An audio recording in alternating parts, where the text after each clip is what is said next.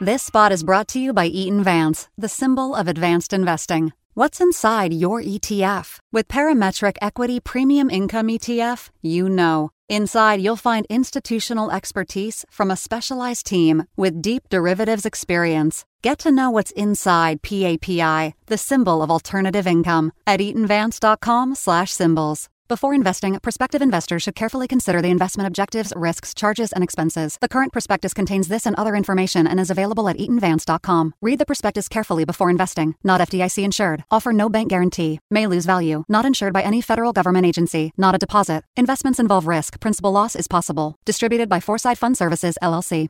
The views expressed on this podcast are those of the participants, not of Reuters News. Welcome to The Exchange, a conversation with people of interest to business and financial professionals around the world. I'm Rob Cox, the editor of Breakingviews, the global financial commentary arm of Reuters News, coming to you this week from Connecticut, the USA. Now, over the past few weeks, America has seen a spate of merger deals among U.S. regional banks wanting to get bigger to take on the big four players JP Morgan, Citigroup, Bank of America, and Wells Fargo. Huntington Bancshares and TCF Financial last week said they plan to merge, creating a bank with 117 billion of loans and 134 billion of deposits. That followed a month before when PNC Financial agreed to buy the U.S. business of Spanish lender BBVA for 11.6 billion in cash. This urge to merge among American banking's second tier is likely to continue as super low interest rates make it harder for lenders to thrive. The cost of digitization of finance rises. Small and medium sized businesses continue to grapple with the COVID 19 fallout, and regulators, too, encourage more competition in the industry. So I was glad to chat through some of these issues with Bruce Van Saun the chief executive of America's 15th or so largest bank, Citizens Financial. Citizens, based in the U.S. Northeast, has a $15 billion market cap and 180 billion of assets, making it potentially an important player in the next round of consolidation. Give a listen to my chat with Bruce. Great to see you, Bruce. Uh, you know, this is uh, now it's almost been what almost nine, I guess, nine months that you've been running uh, one of the largest regional banks. I mean, it's a $180 billion bank um, in uh, large parts of the United States, Northeast in particular. What, how is this, what has been the experience like running a bank during what, you know, has been sort of like a historic pandemic? Well, it's uh, certainly been a challenging year and a, a year like no other that we've seen before. But uh, you know, I think you learn certain lessons over your career to expect the unexpected, and uh, you know, you build a strong team, and then you uh, assess the situation and uh, and basically deal with it. So, uh, in the early days, clearly we saw the pandemic starting to spike and the associated lockdowns and uh, recognized that that was going to have a significant impact on corporate customers, uh, small businesses, individuals. Uh, we saw the stimulus come through. And so, what the bank really had to do was rally around its customers and making sure that we could take good care of customers. Uh, we worked with our corporate customers to make sure they were going to have enough liquidity. Uh, and if they needed changes in their loan agreements, that uh, we could affect that for them uh, small businesses. The government uh, in, uh, put together a PPP program, uh, which uh, made loans to small businesses on very, very favorable terms that ultimately would be forgiven as a grant. We had to gear up to handle the demand for that, which ended up, we made 50,000 loans in a matter of weeks. Uh, we went from 40 people to 1,500 people uh, and uh, did some great uh, technology work to be able to automate the application process and then uh, the, the throughput to the SBA to get the loans approved. Uh, but net net, that was five billion of loans. I think we positively impacted over 500,000 jobs. so that was really important. And then on the individual, were there any glitches to that? I mean, we heard at the time, you know, there were certain, I don't know, things that were going on. It was very, very difficult. Uh, the the technology really wasn't built for that amount of volume and that rapid turnaround on the part of the SBA. But I'd say the banking industry really distinguished themselves in figuring out ways to get that done uh, through a combination of uh, uh, sneaker brigade plus uh, getting their best technologies, technologists working on it. Um, and then for individuals, we actually uh, effected a broad forbearance program to try to uh, look at people that were impacted and give them the opportunity uh, to defer uh, in, interest and principal payments until they were back on their feet. Uh, and so there was a huge focus there, really, on just making sure customers knew we had their back and that we could get help get them through this period.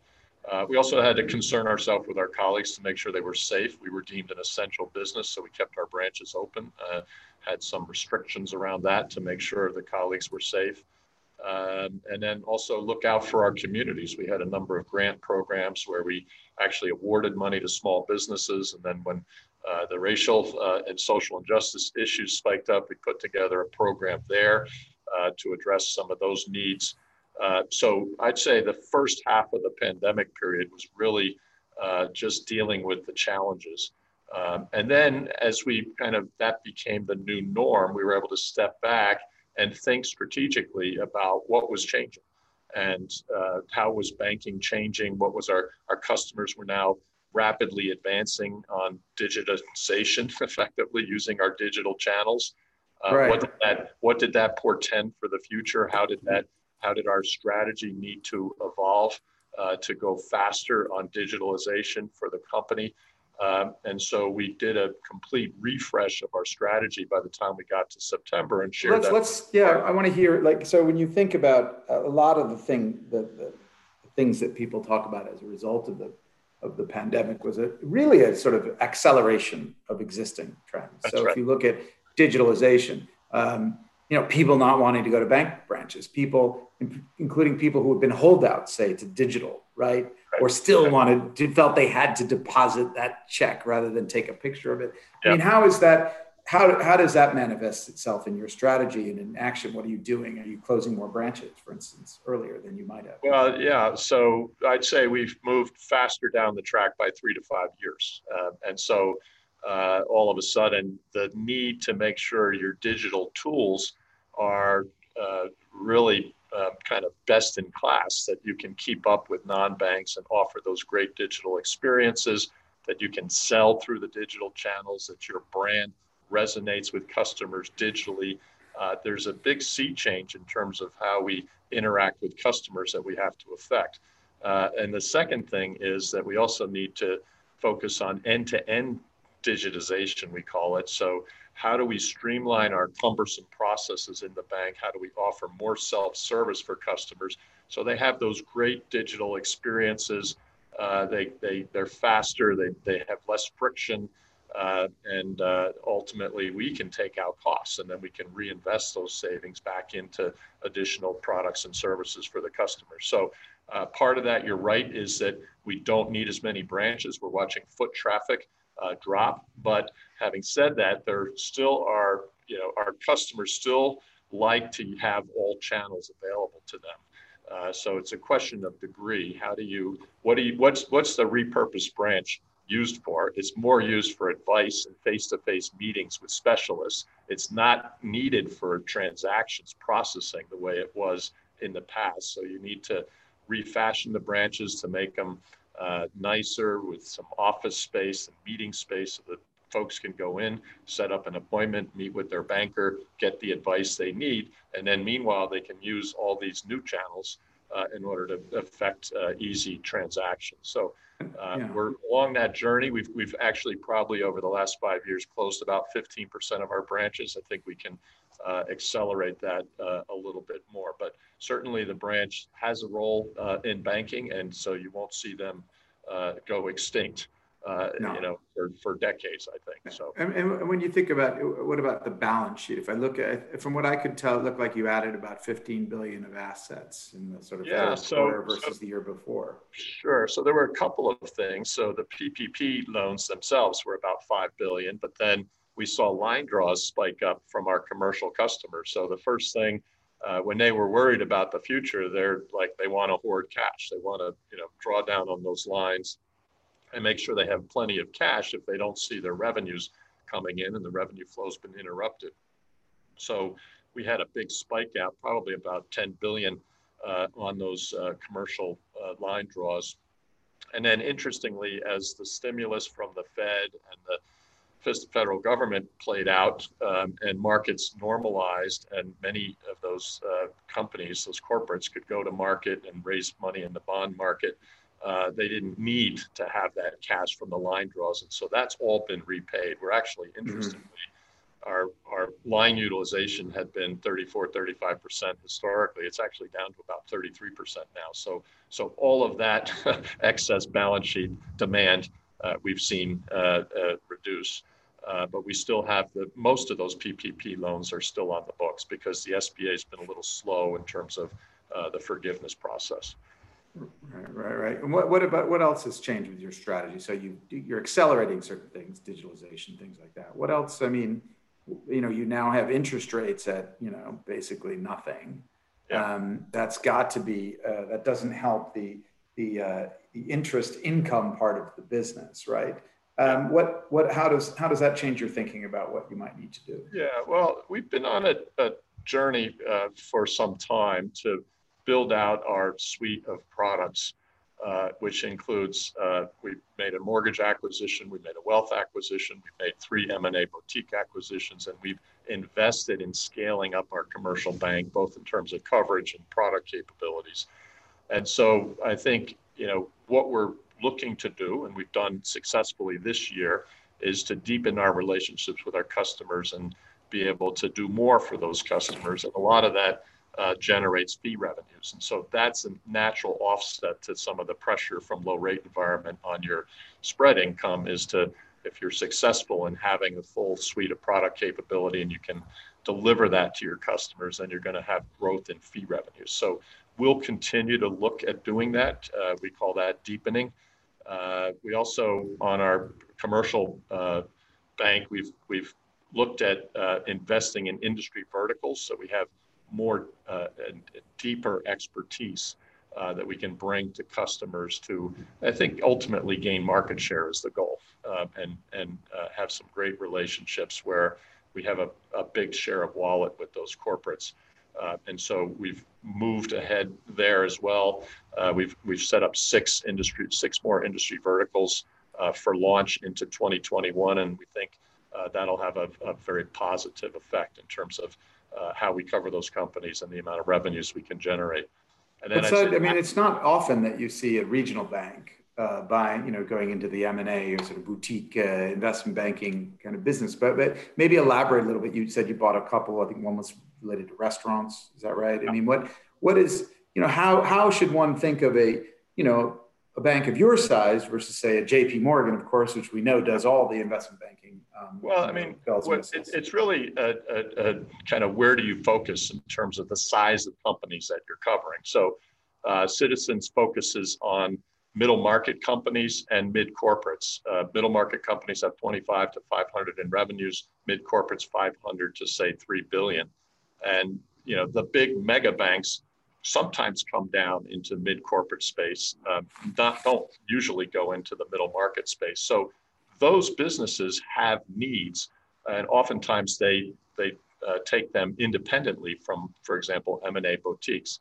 So we want to be able to help them if they want to grow their business and do it through acquisitions. We want to be able to offer that advice if they like the pricing, the valuations in the marketplace, and they don't have a succession plan, they want to sell their business. We want to be there to capture that trade as well.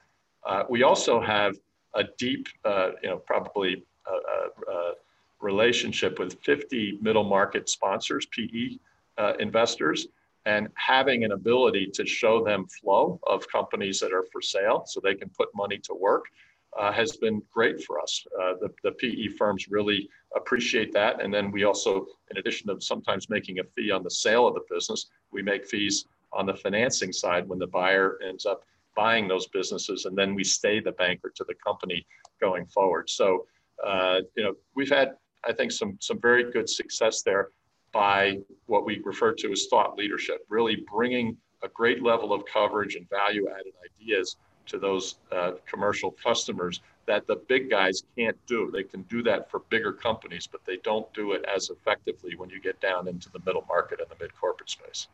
Right. So right. The other, so, the other, the other thing that I was going to mention is, uh, you know, we we've pushed ahead with a national digital bank called Citizens Access, uh, and we've we've garnered about six billion in deposits uh, with this thing up and running for a couple of years.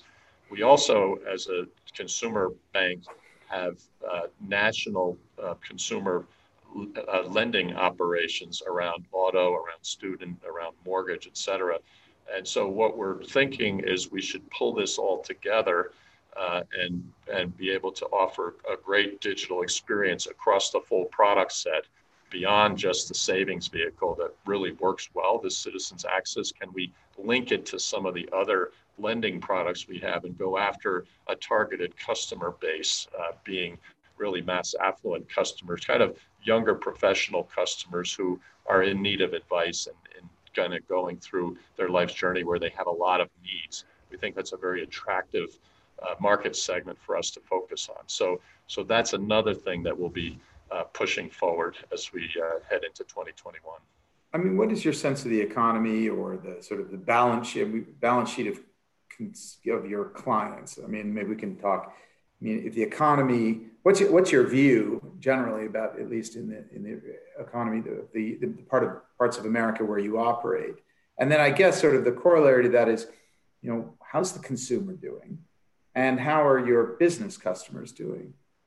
Sure. Um, well, uh, starting out, I'd say, look, the economy has bounced back uh, reasonably quickly, uh, and um, I think you know part of that is the incredible amount of fiscal and monetary stimulus that we've had. I think we've gotten smarter with lockdowns. Uh, people have gotten smarter about the need to take individual precautions, and so even with coronavirus cases spiking, we're still seeing good economic performance, even though it's maybe slowing uh, a little bit from where the initial stages of recovery.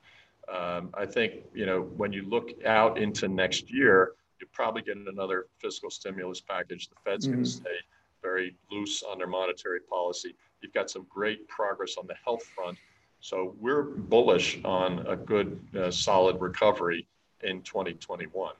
Um, and so, you know, I think that, that the challenges right now are the stimulus uh, from the summer is uh, ebbing at this point, and there's still industries that are suffering, and there's still individuals who work in those industries who are suffering, who need another bout of help, if you will. Right. I'm hopeful uh, now that we have the election out of the way that uh, the politicians can agree something to to help those people in those industries that are most suffering uh, it's going to get tough in the colder months, for example, for restaurants to kind of maintain uh, some level of profitability until the vaccines kick in. So uh, we're watching that very carefully. But I'd say broadly, that's a fairly narrow slice of our consumer customer base. In general, our credit quality is uh, at all time uh, highs. There's a lot of that stimulus has left people flush and they've saved the cash. And so I think generally consumers are in good shape uh, and corporates as well. The bigger companies have more diverse revenue streams, they have more access to liquidity and funding. Uh, so they seem to be doing well. And again, it's really just those industries, uh, the, the companies in industries most affected by the lockdowns that you have to look after and make sure they're uh, able to, to make it through. Do you do what's your view on defaults? I mean, are we going to see a a, a, bit of a higher an uptick next year relative to what we saw in previous years, or sort of the average, as it were? Yeah, look, I I you know I think we'll see peak charge-offs uh, probably hit in the middle of next year. Uh, on the consumer side, the impact is delayed this year because of forbearance, and so I think you'll see uh, some of the uh, folks. Uh, who come out of forbearance, you'll have some charge off activity on that through the middle of the year.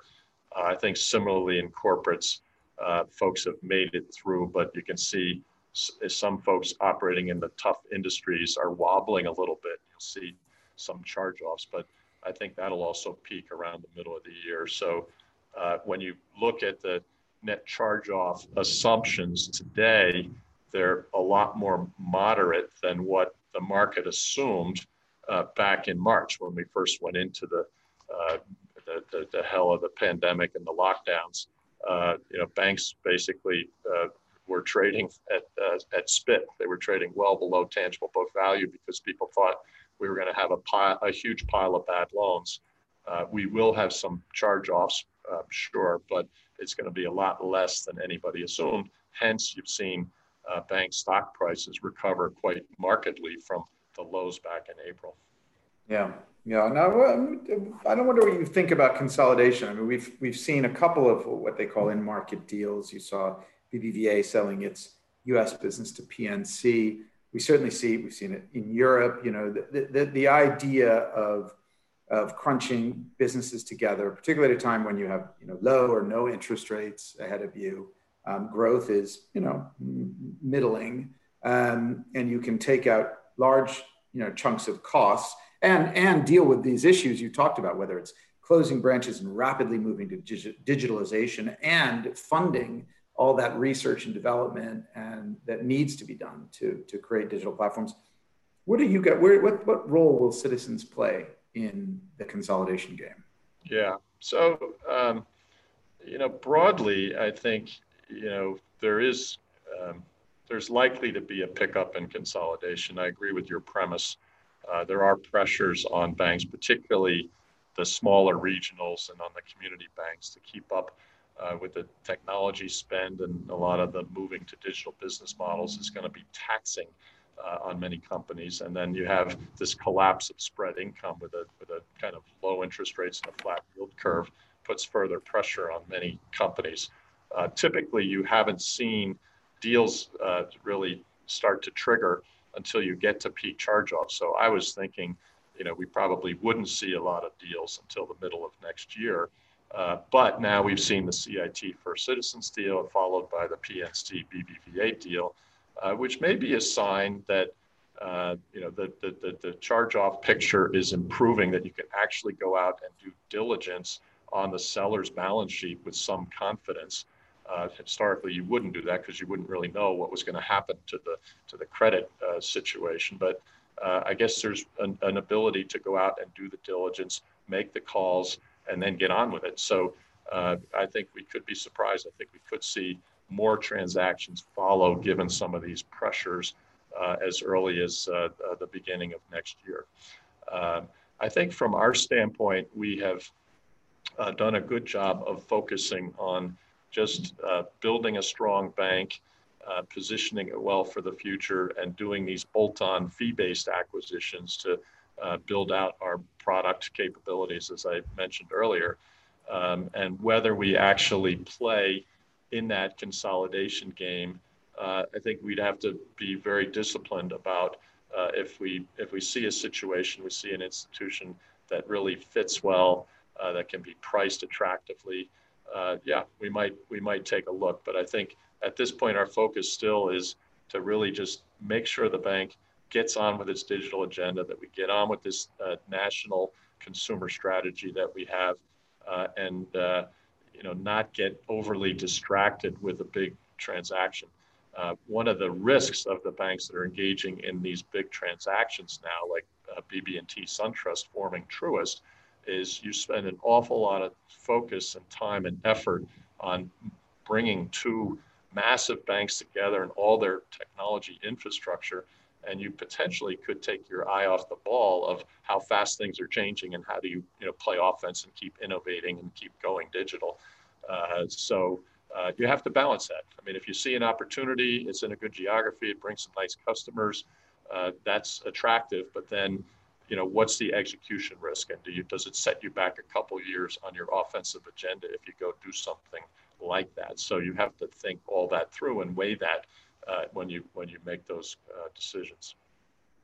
Yeah. Are you? Uh, I mean, I look at your stock price. You're trading at about one times your tangible book value, um, which is actually you know relatively. I mean, relatively in line with your return on on equity.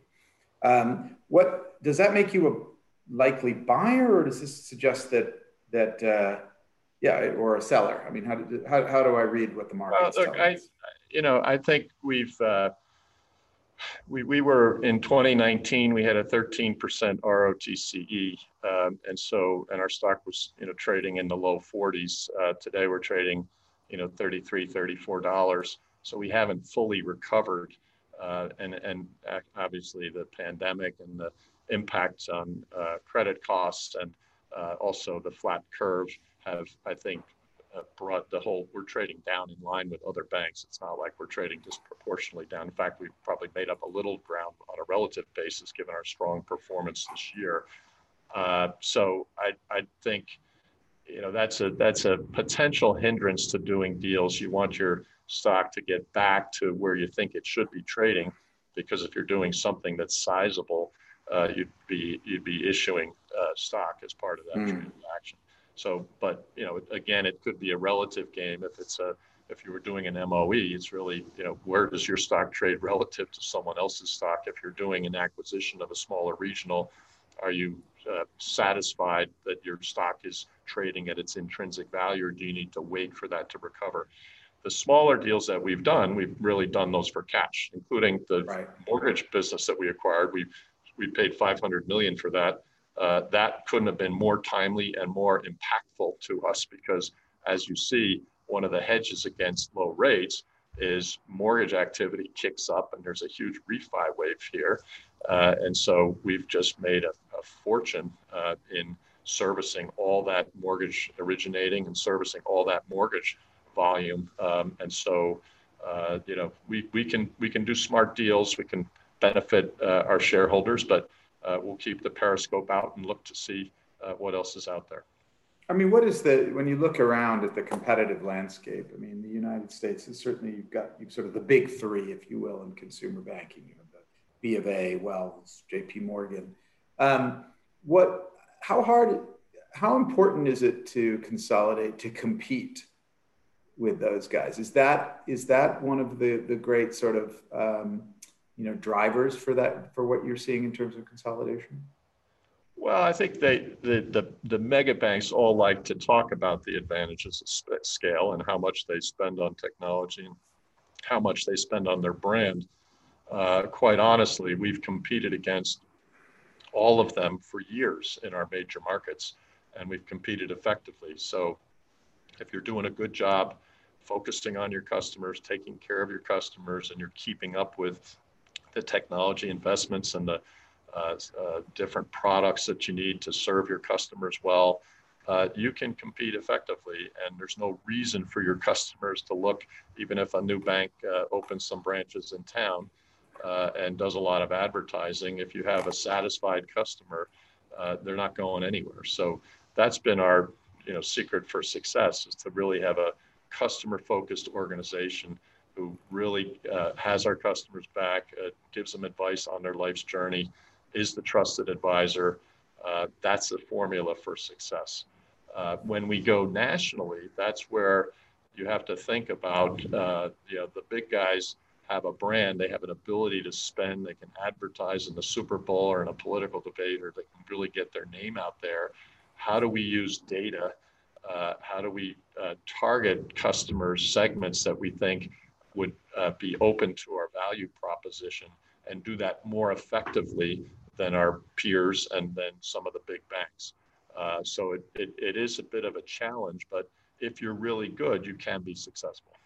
And how does, I'm just wondering how the new Biden administration um, might change or the, the regulatory environment might change I mean, we had eight years of Obama. During that time, we had the Dodd Frank Act, which obviously toughened up um, uh, banking regulations. There was some talk about relaxing them a bit um, under the Trump administration.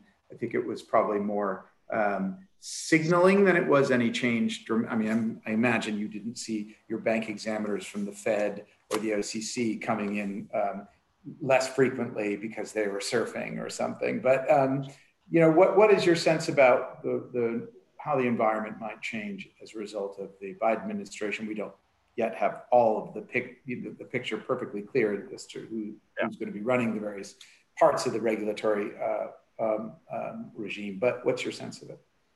Yeah, look, I, I think the, uh, the reforms after the crisis were uh, necessary and generally appropriate.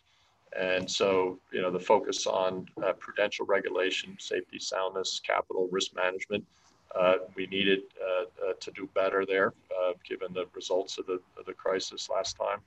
Uh, and then we needed to do better on our customer agenda and, and really work for the customers and not sometimes against our customers, which I think banking had a reputation for that. So those reforms, I think, have been good for the industry. We've made a lot of progress. I think we're running ourselves uh, with with great uh, capital strength and risk management uh, focus. You can see coming through the recession this time, we came through in flying colors, and we were part of the solution rather than part of the problem uh, in the Great Recession. I think most banks have a really good record on the on the uh, consumer side. Uh, if you put Wells to the side, uh, and so right. I think we've all improved our our, our game there as well. Uh, the Democratic administration, so so I agree with your premise. Things didn't change a whole lot. The pendulum swings a little too far sometimes, and so what the Republicans uh, did, and in the in the Senate Bill 2155, kind of exempted smaller banks from some of the pain uh, that the big banks uh, need to suffer. Uh, and so uh, we were a category four bank. We didn't have to do quite as much busy work as we did before. So that was a positive. So there were some uh, peace dividends that, that came to the industry, but nothing all that dramatic. I actually think this new administration won't make dramatic changes because the framework actually works. It's been battle tested. Uh, I do think the Democrats will uh, have a more uh, forceful approach around consumer protection. Uh, so we would expect to see that. I think they'll look harder at uh, mergers and getting banks getting bigger. Uh, I'd, I'd, expect to see that. And then, do you do just on that point? Do you think that there'll be? I mean, I wouldn't want to be at B of A, Wells, J.P. Morgan, maybe, um, but there is this idea of creating a few more competitive, larger banks, which might yeah. suit you. No. Well, I, I do think there's there's got to be mixed opinion on that. So uh, you know there'll be I think some folks in the regulatory agencies who say that's a good thing to create uh, stronger competitors for the future. Um, I do think, though, there's a knee jerk reaction anytime banks get together. They get hauled in uh, in front of congressional panels, and it's bad. Banks are getting bigger. Uh, they're not going to be as personal. They're going to uh, leave the communities behind. There's this knee-jerk reaction uh, that you have to go through, and I think you'll see, you'll you'll hear that voice get louder. I think, um, uh, but I do think there still will be people in uh, the in the in the agencies who think, you know, this isn't so bad. This would be a strong competitor. we should try to approve this. So we'll kind of see how that plays out, and then I think the last area is just that there'll be a big focus on uh, the, the, diversity, equity, and inclusion agendas of the banks uh, to try to make sure that banks are, are doing their part in what is seen as a societal need. And I think we've all done a very good job on that, but I think there'll be more pressure to step it up and do even more. Yeah, yeah, that makes sense.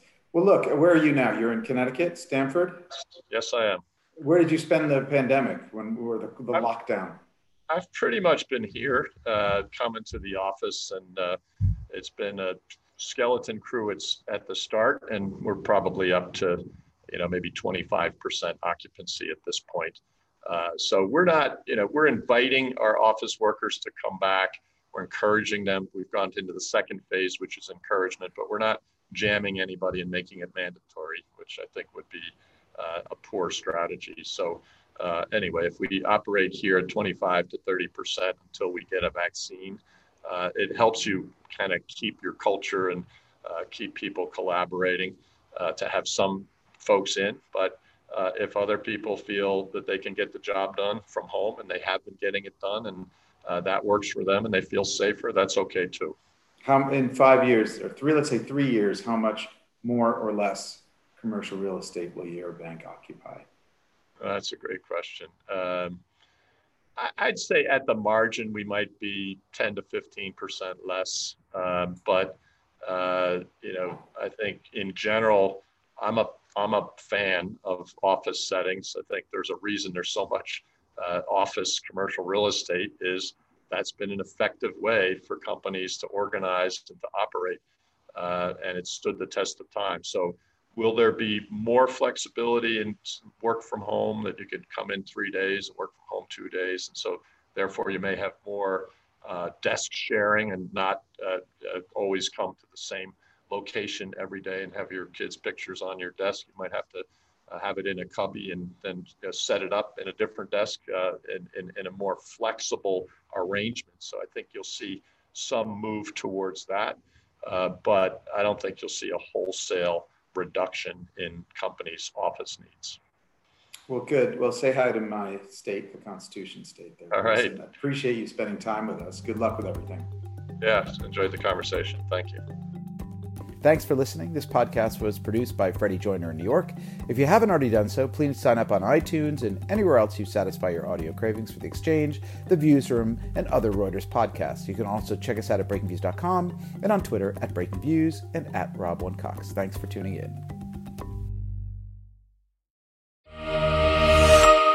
This spot is brought to you by Eaton Vance, the symbol of advanced investing. What's inside your ETF? With Eaton Vance High Yield ETF, you know. Inside, you'll find smart bond selection from a specialized team with deep fixed income expertise. Get to know what's inside EVHY, the symbol of high yield done right, at eatonvance.com/symbols. Before investing, prospective investors should carefully consider the investment objectives, risks, charges, and expenses. The current prospectus contains this and other information and is available at eatonvance.com. Read the prospectus carefully before investing. Not FDIC insured. Offer no bank guarantee. May lose value. Not insured by any federal government agency. Not a deposit. Investments involve risk. Principal loss is possible. Distributed by Foreside Fund Services, LLC.